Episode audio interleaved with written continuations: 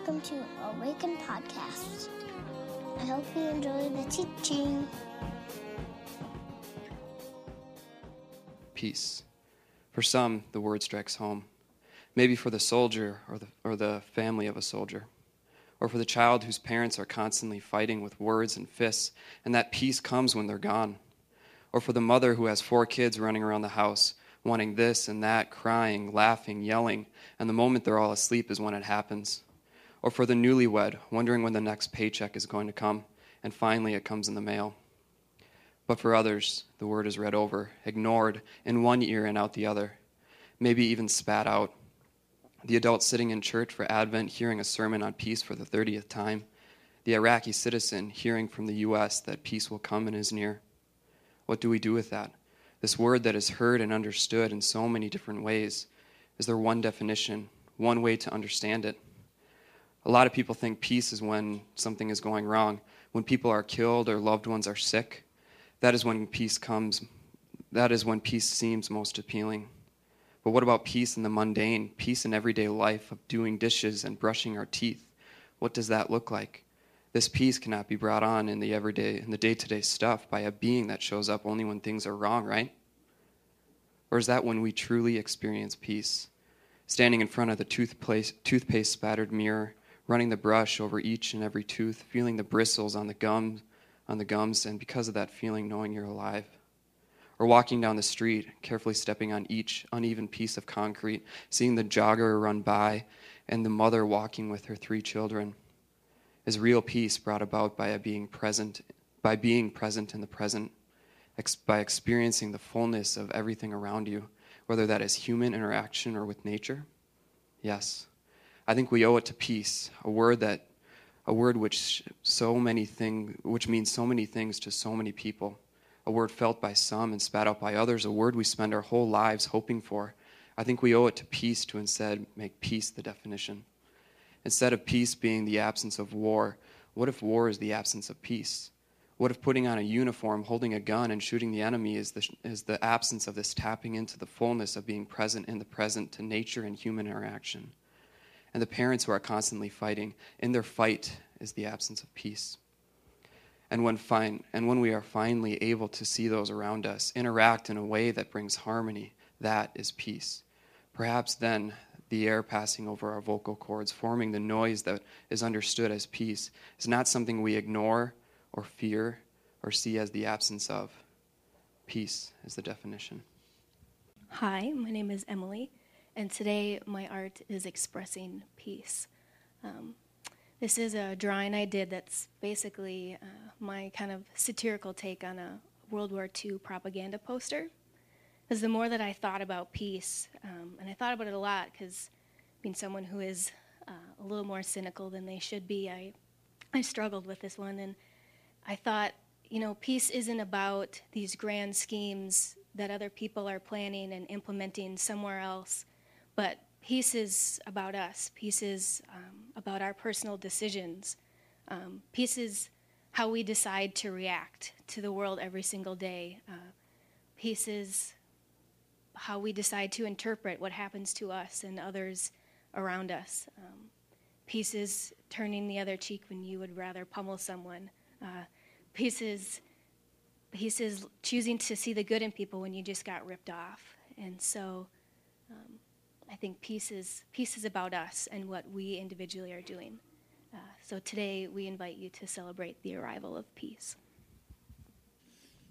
Well, let's pray, huh? And go home, because that's that was a bit of a joke. Some of you are like bowing your heads. You know, it was like, uh, who knew that we had these prophets and teachers among us? But when we give them a microphone and give them a shot, Love it.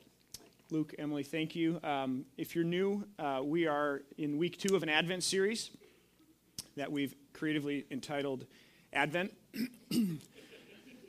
and uh, if you don't know, uh, the church, of course, has celebrated Advent for you know millennia, and these these four weeks prior to Christmas, and these words: hope, peace, love, joy. And so uh, each week we've commissioned uh, uh, an artist and a writer, and um, these are the first two that we've got. So thank you guys for, for that. Um, if you have your Bibles, turn to Matthew chapter 10. Matthew chapter 10, if you would. Do you think the Vikings are going to win today? Can we just have a moment? Uh, thank you. You do. You do. We should have one called Faith, and then we just take a picture of Bruce Morgan thinks the Vikings are going to win. That's the definition of faith right there, baby. That's the definition of faith. That's great. Um, we're going to look at a text uh, as, as I um, kind of prepared for this series. We, we wanted to, we knew we wanted to do these these art um, installations, but then I started thinking about what could we what could we teach or what could we go through. And so my hope is to find uh, mind the scriptures for stories of the things that uh, that we'll be discussing. And today is probably the most, um, the one that is the furthest from the idea. Uh, i have picked a passage that might seem a little bizarre, but I've always wanted to really look into this, and so it kind of gave me a, um, a reason to do so. So if you would stand, and I'm going to read from Luke chapter, or I'm sorry, Matthew chapter 10. Then I'm going to actually flip over to Luke uh, right after that. So if you want to get your fingers ready for that, Matthew chapter 10, verse 34 says this. This is Jesus speaking. Do not suppose that I have come to bring peace to the earth. I did not come to bring peace, but a sword. For I have come to turn a man against his father, a daughter against her mother, a daughter in law against her mother in law, and a, man, a man's enemies will be the members of his own household. Turn to Luke chapter 12. Starting in verse 49. This is Luke's take on it, very similar, but uh, two different perspectives. Um, most scholars would argue, same event. I have come to bring fire on the earth, and how I wish it were already kindled. But I have a baptism to undergo, and what constraint I am under until it is completed. Verse 51. Do not do you think that I came to bring peace on earth? No, I tell you, but division. From now on, there will be five in one family divided against each other, three against two, and two against three. They will be divided father against son, and son against father, mother against daughter, and daughter against mother, mother in law against daughter in law, and daughter in law against mother in law. Pray with me if you would. God, as we uh, look into this passage or these passages, this event where Jesus says these words, I ask that, um, that you would be present to us in a way that uh, is accessible. God, we bring all kinds of stories into this room. Um, folks who want to be here, folks who aren't sure why they're here, folks who were brought by somebody, um, all kinds of different things, um, all kinds of different strains on relationships and with jobs and uh, the things that this world has to offer us and throws at us, God. We bring all of that here to this place and in this moment.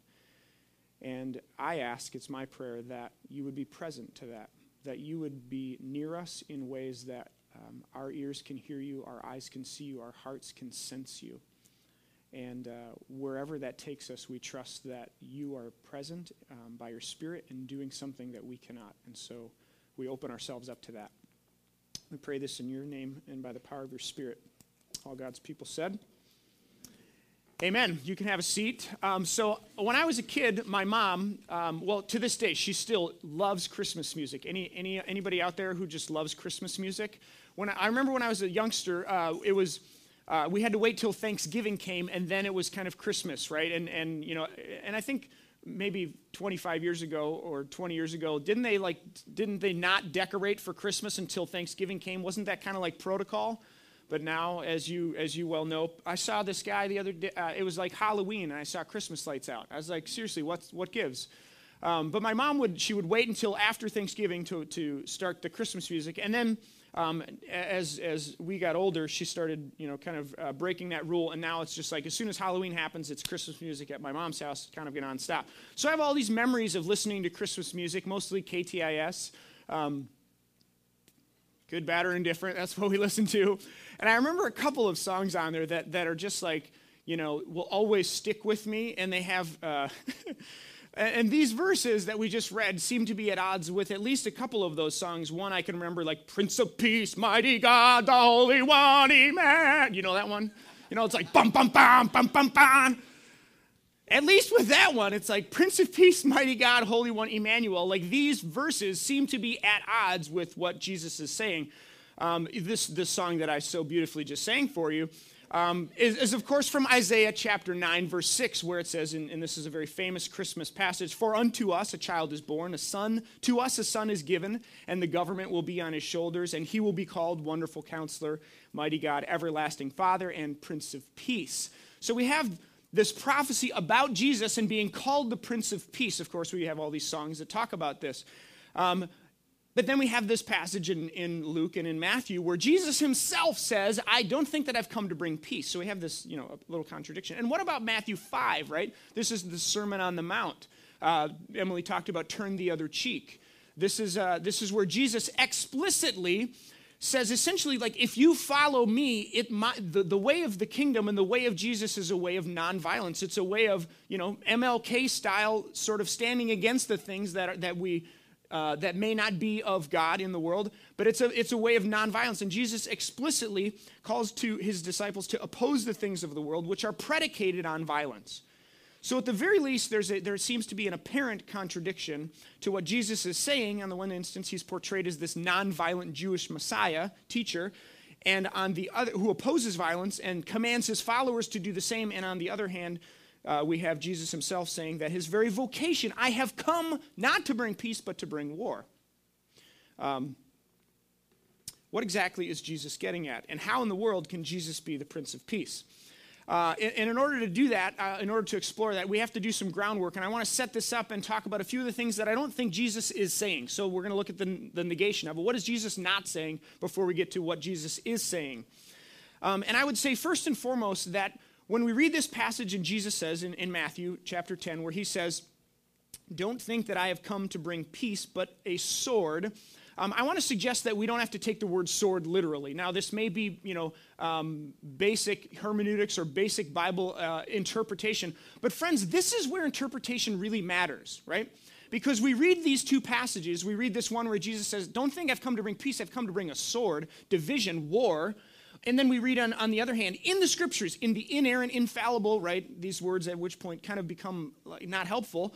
Um, but we have Jesus saying this, and then we have the scriptures talking about Jesus saying that, in fact, Jesus is the Prince of Peace, the mighty God, the Holy One, Emmanuel.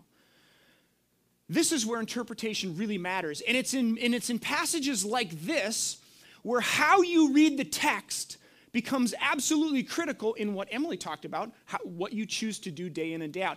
I, I have heard of and I've read of well, you know, Bible believing, Jesus following people who use this text to essentially um, uphold or give reason for violence in the world. And then on the other hand, we have other Bible believing, Jesus following Christians who would, would say, absolutely, in no circumstance whatsoever do we turn to violence. That Jesus is, is essentially, it's a way of pacifism. So, how you read the text and how you interpret the text determines, right? You see what I'm saying? So I want to suggest, and I, and I want to work this out, that when we read sword in Matthew 10 and in Luke 12, that w- it's not a literal usage of the word sword or war or division, but rather Jesus is doing something else. And I want to I want to show this if you look at a couple of other passages in the scripture. Certainly one could build a case in the Old Testament that when the word sword or war is used, it's often literal and people are actually fighting with swords and killing one another, okay? That's true. There are often other cases in the New Testament Ephesians chapter 6 says, Take the helmet of salvation and the sword of the Spirit, which is the word of God. So Paul actually makes it very explicit. He uses this word sword, same word that's used in Matthew and in Luke. And he says the sword of the Spirit is actually, it's, it's the word of God. It's the truth of who, it's the revelation of who God is. Revelation 1 says, In his right hand he held seven stars. Coming out of his mouth was a sharp, double edged sword. His face was like the, the sun shining in all its brilliance. Revelation 2 goes on, Repent therefore, otherwise I will come soon to you and will fight against them with the sword of my mouth. In both instances, the word sword is obviously not literal. We're not talking about, unless of course we do have a sword swallowing you know, guy in Revelation, which would be kind of cool, right? You know, a sword coming out of his mouth, right? It's obviously poetic, it's, it's imagery, it's metaphoric language that's being used. And I want to suggest, based on what we know of Jesus prior to this, this text rolls on, and, and what Jesus himself says in Matthew, in Matthew 5 and other passages, that when Jesus says, I've come to bring a sword, I've come to bring division, I've come to bring war, that we don't necessarily need to take that literally. And I would go as far as to say that we shouldn't take it literally, but that Jesus is doing something quite different than that. So let's say he's not using that word literally. Then let's go on and say, I want to suggest that Jesus is not encouraging or condoning violence. Listen, the, message, the mission of Jesus, I would say, is explicitly connected to the heart of God for the world. We've talked about this before at Awaken, where we want to look at the scriptures in a whole arc or a narrative, a story. What's happening in the story, and what is God up to in the story?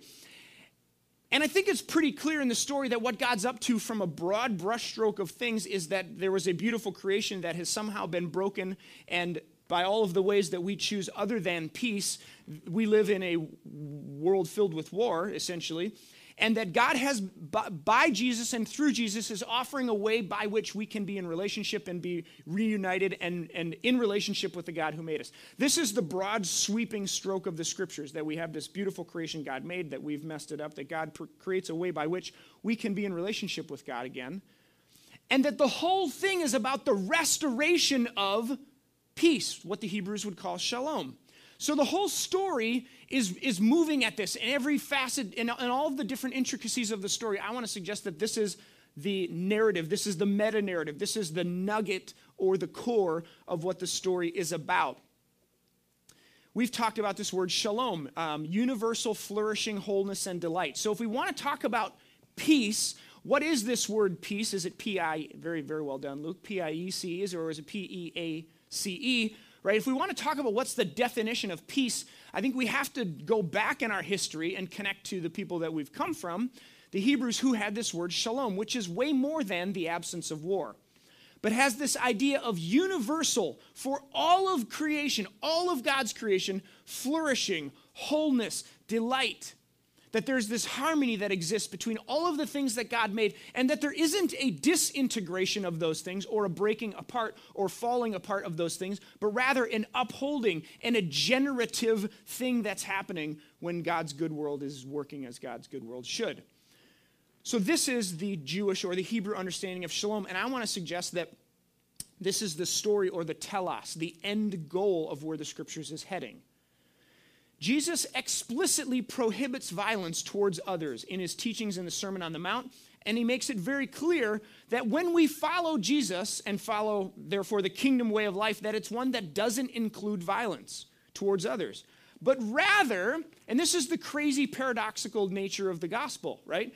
Not through violence towards the other is the world made better, but actually, in Jesus' example, through this subversive empowerment coming under, suffering for the other, turn the other cheek. In suffering, the power of God is displayed. It's bizarre. And it actually kind of rubs us the wrong way sometimes. It rubs me the wrong way sometimes. I had four brothers. I had plenty of opportunities to, like, you know, haul off and pound somebody. And I was pounded many a time, right? We've all been, at, at all kinds of different levels, we've experienced this. But Jesus, Jesus explicitly calls his followers to this way. He correct, listen, when, when think about uh, at the end of Jesus' life, when he's coming towards the cross, they're in the Garden of Gethsemane, and Peter does what? He pulls out his sword and he cuts off the guy's ear. And what does Jesus do? He says, Peter, you don't get it, do you? And he takes the guy's ear and he heals him. So Jesus, in his own actions, stands against what Peter's up to in this provoking of and acting on violence. So I don't think when we read this passage, we need to think that Jesus is in any way encouraging or condoning violence towards others. Uh, last, before we kind of get to the construction of things, I, I want to say that Jesus is not explicitly encouraging the disowning of one's family right? We read in this passage, and, and, and in others as well, where Jesus talks about, you know, um, that mothers will be against fathers and let the dead bury their dead. He has these bizarre kinds of phrases, and we might assume that Jesus could encourage or condone or invite someone to disown their own family. And I want to look at this from a, a, a more holistic perspective. I think one could argue that the, the Bible and out and even outside of the bible through anthropology if you're going to study how humans interact and how they've lived life on this planet that the family is the fundamental building block of all relationships among humans. And if that's the case, the idea that Jesus, who represents the God who created the world that we live in, sort of being at odds with that, I think is, at, is, is not very logical, and I think it is at odds with what the scripture says about Jesus and Jesus's. And, and the view of and the importance of the family in the story of God. I want to suggest that Jesus' words are explicitly about the kingdom of God in this passage. That when Jesus says, Don't think that I've come to bring peace, but I've come to bring war, or I've come to bring a sword, which often and, and is talked about in scriptures, that it divides, it cuts, it separates. That Jesus is explicitly talking about the kingdom of God and its impact on the world, and not necessarily or implicitly family and, and these things come into play. But explicitly, what Jesus is talking about in Matthew 10 is, in fact, the kingdom of God and what happens when the kingdom of God is brought to bear in our lives and in this world. So, one can only deconstruct so long before it becomes annoying, and, and I would say that one can only say, you know, this is what Jesus isn't say, saying so long before it becomes annoying. So, what is Jesus in fact saying? This is, of course, my take on this. Uh, we, we talk a lot at Awaken about the fact that um, I'm not the answer man, and the person who's teaching is not the answer man. Uh, rather, uh, we hope that whatever happens here begins a conversation that, that ripples out from here. So, where you do life together, life groups, or other places, that what we talk about and the things that are, that are brought here will provoke us to think more deeply about Jesus, the way of God, how we do that in the world. So, here's what I think Jesus is up to. Number one, and I want to say it this way we are at war with God. Now, if any of your fundamentalist bells are ringing, uh, stick with me, bear with me, okay? Uh, because I think often when we've when, when I've heard this, I'll, I'll use I'll personally, uh, when I've heard this kind of language, we are at war with God. It's followed by very fundamentalist, conservative kind of um, statements made after that. And I'm not saying that all fundamentalism and all conservative statements are bad, but the, when I experienced it, it often went to sort of a guilt trip, uh, like pack your bags, we're headed for a guilt trip, we're going on a guilt trip. And that's not what I want to do here. But I want to suggest that this idea of we are at war with God is absolutely critical. Maybe you could say it this way Our choices and the way that we live, our selfishness often, this is fundamentally at odds with God and the way in which God created the world to be. So when we live life and we make particular choices, I want to suggest that our choices, our selfishness, the ways that we don't, the ways that we do this and not this, that that creates a position where we are at odds, we are at war with God. Every day we make choices and we participate in things that are at odds with God's intent for how the world was made to be. All of the ways that we have broken shalom, all of the ways that we go against the way God created the world, declare our opposition to the things of God and the, the creation of God.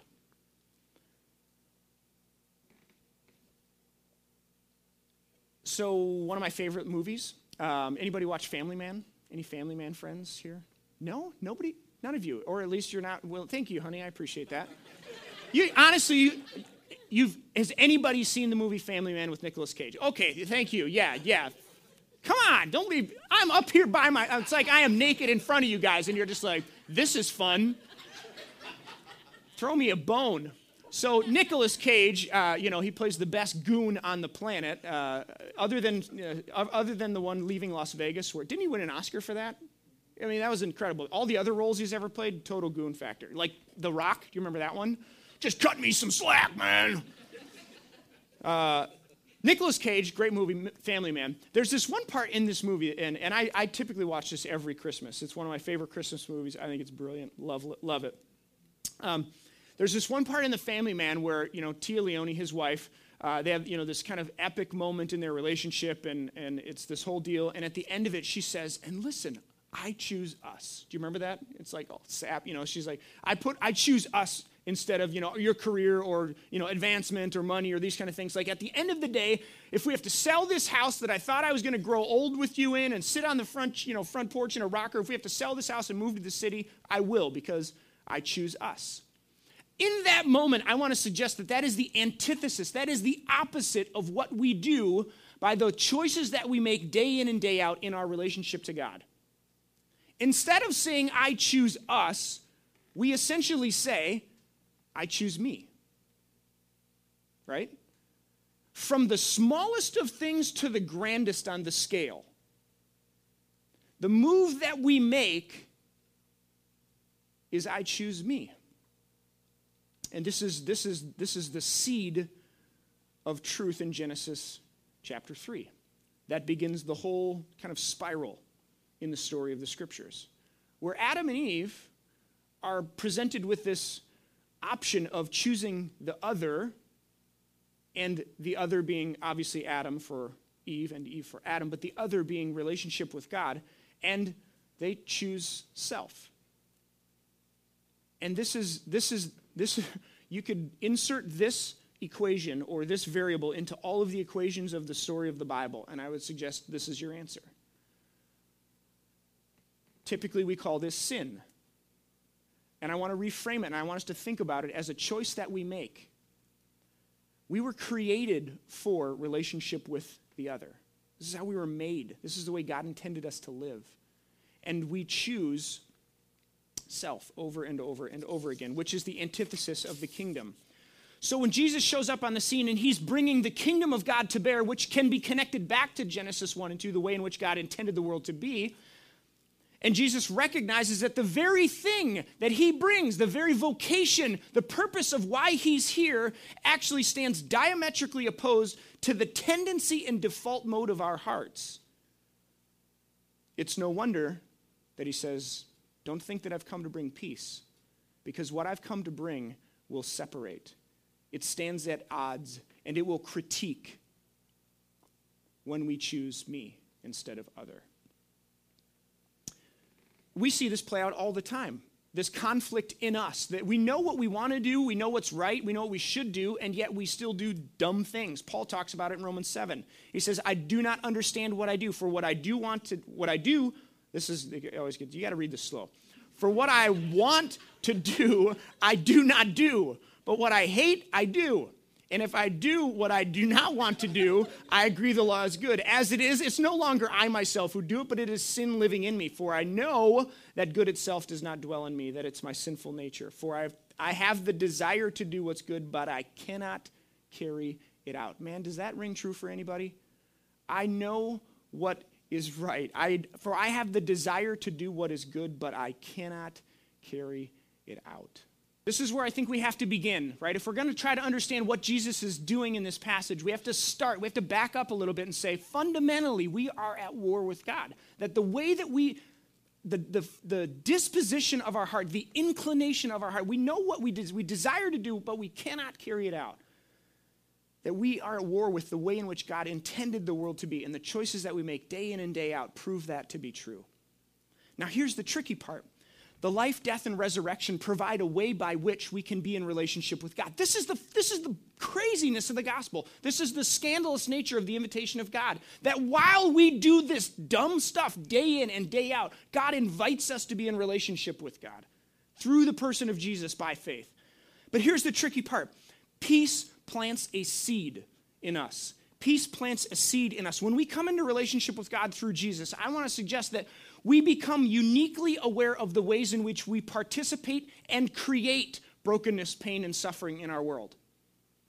We recognize our need for what Jesus offers, which is a way by which we can come into relationship with God, with our neighbor, those around us, and even ourselves, which I would suggest there's a brokenness in, in us.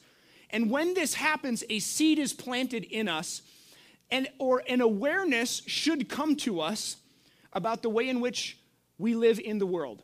Now, uh, just a couple uh, last week, we, we had this conversation, uh, Awaken Unfiltered, and we were talking about the, con- or the, the topic of feral children came up. Do you guys know what feral children are?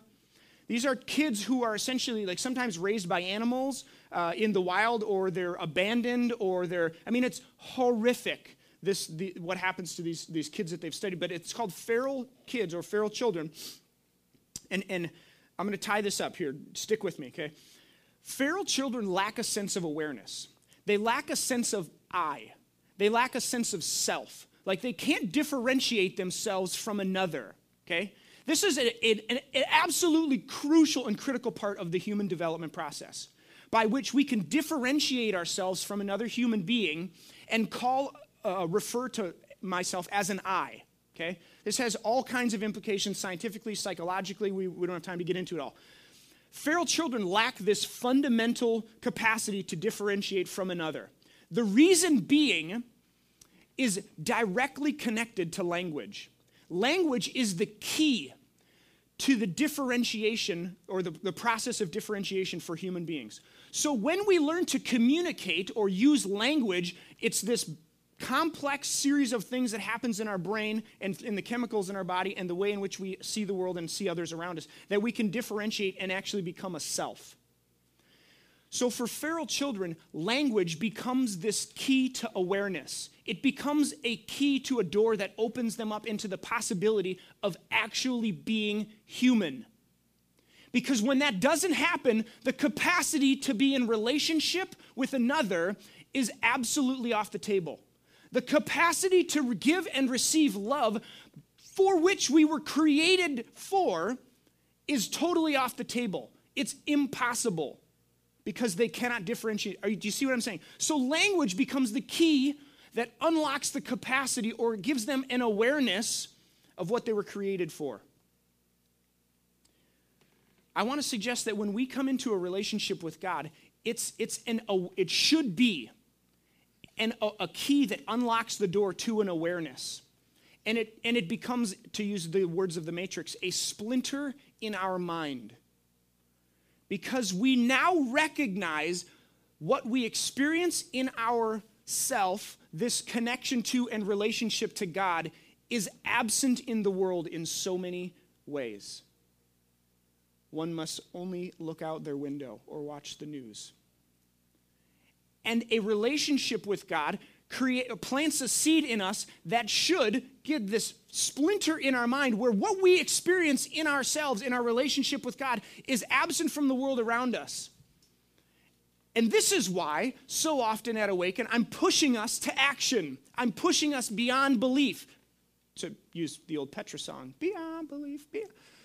I'm pushing us beyond belief to action, to doing something in the world, because our experience of peace that we receive when we are in relationship with God is not the norm for the world that we live in, and yet it should be. Can I get an amen?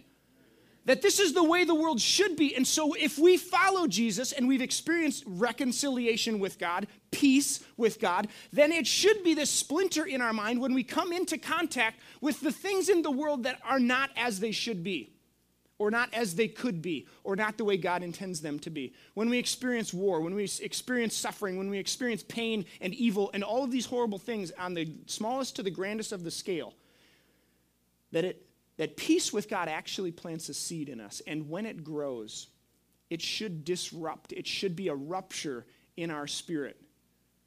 And if it's not, hello, Joe, got a problem. I'll leave it at that. And I think if I could close this up, I would, I would want to suggest that what Jesus says when he says, I've come to bring, I've not come to bring peace, but I've come to bring division, is a statement about the commitment or the, or the, the, the call of Jesus, the call of the kingdom. And you could maybe say it this way that our commitment to Jesus supersedes even that of our commitment to our family. Jesus says some crazy things. He says things like, Deny yourself, pick up your cross, and follow me. You cannot serve both God and mammon, which is a Greek kind of god of money. You cannot, he says, Let the dead bury their dead, but as for you, follow me. He says, He who is no fool who gives up a life he cannot keep to gain a life he cannot lose. He says some kind of crazy things, and essentially, I would suggest that all of them are getting at the idea that the call of Jesus is one that encompasses every aspect of our lives that there is no allegiance higher than to the one that we have to Jesus. And so when Jesus says, I've come not to bring peace, but I've come to bring division, I've come to bring a sword, I wonder if it isn't that Jesus is saying that when you follow Jesus, often it will, your commitment to this kingdom way of life will be tested at every level politically, familially, communally. And this call to reconciliation, to peace, to forgiveness, to mercy, to grace, to love, which is the way of Jesus, is the one that we've been called into and that this stands at odds with our experience of the world, and often even the closest members of our relationship network family. And I know that some of you, have, you, you, you know this. And so, as we approach Christmas and as we experience Advent, I, I, guess I would ask this one question as we, as I close and we invite you to a time of worship uh, and singing. Is there one move toward peace that I can make? Whatever situations you walked in the door with, you're filtering what's being offered this morning through that. And I want to just suggest this one question as we close Is there one move towards peace? Universal flourishing, wholeness, and delight, relational flourishing. Is there one move that you can make that you feel maybe even prompted in this moment or in these moments? Is there one move towards peace that you can make? God, as we think and contemplate what it means to be peacemakers, what it means to be people of peace, what it means to be people who follow a Jesus who offers shalom, peace. And as we anticipate the birth the celebration of the birth of Jesus, God, would you just ever so lovingly and graciously uh, make us aware of the splinter in our mind ways in which we encounter things that are not as they should be. And would you invite us, empower us with the courage that we need to be people of peace in the world?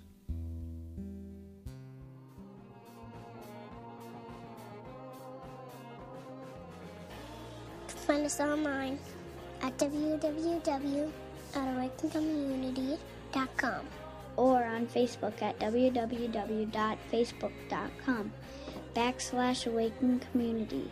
Or on Twitter at Awaken Community. See you next time.